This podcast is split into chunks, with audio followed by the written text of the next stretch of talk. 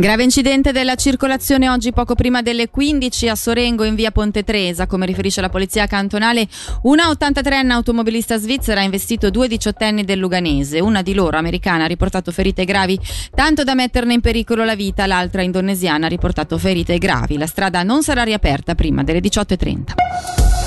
La Polizia Cantonale consiglia l'implementazione delle bodycam dopo mesi di sperimentazione. Contrariamente a quanto auspicato, però, questo strumento non ha contribuito a diminuire i casi di violenza nei confronti degli agenti. Abbiamo chiesto al direttore del Dipartimento delle Istituzioni, Norman Gobbi, se vengono effettuate più verifiche sui comportamenti degli agenti di polizia o su quelli dei cittadini. È per provare che l'atteggiamento del cittadino non si attiene a quello che è un comportamento civile, quindi insulta, alza le mani e quindi l'intervento della polizia è più che giustificato. Nell'ambito del perseguimento penale evidentemente questo elemento di prova serve anche a determinare se c'è stato un abuso eh, da parte dell'autorità o rispettivamente dei metodi non proporzionali.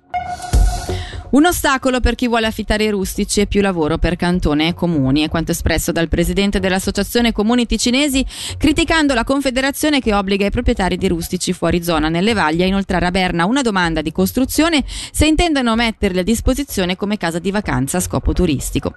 A fare eco a Felice da Fonda c'è pure il presidente dell'ente regionale di sviluppo Locarnese Valli, Giacomo Garzoli. Lei ha centrato assolutamente il problema, è un'offerta che è data proprio in queste regioni regioni che hanno già anche delle difficoltà. Abbiamo cercato davvero di coinvolgere tutte le autorità. Una soluzione deve essere però trovata a livello cantonale, soluzione che deve essere obiettivamente a portata di mano perché questi sono problemi che si risolvono anche con il buonsenso.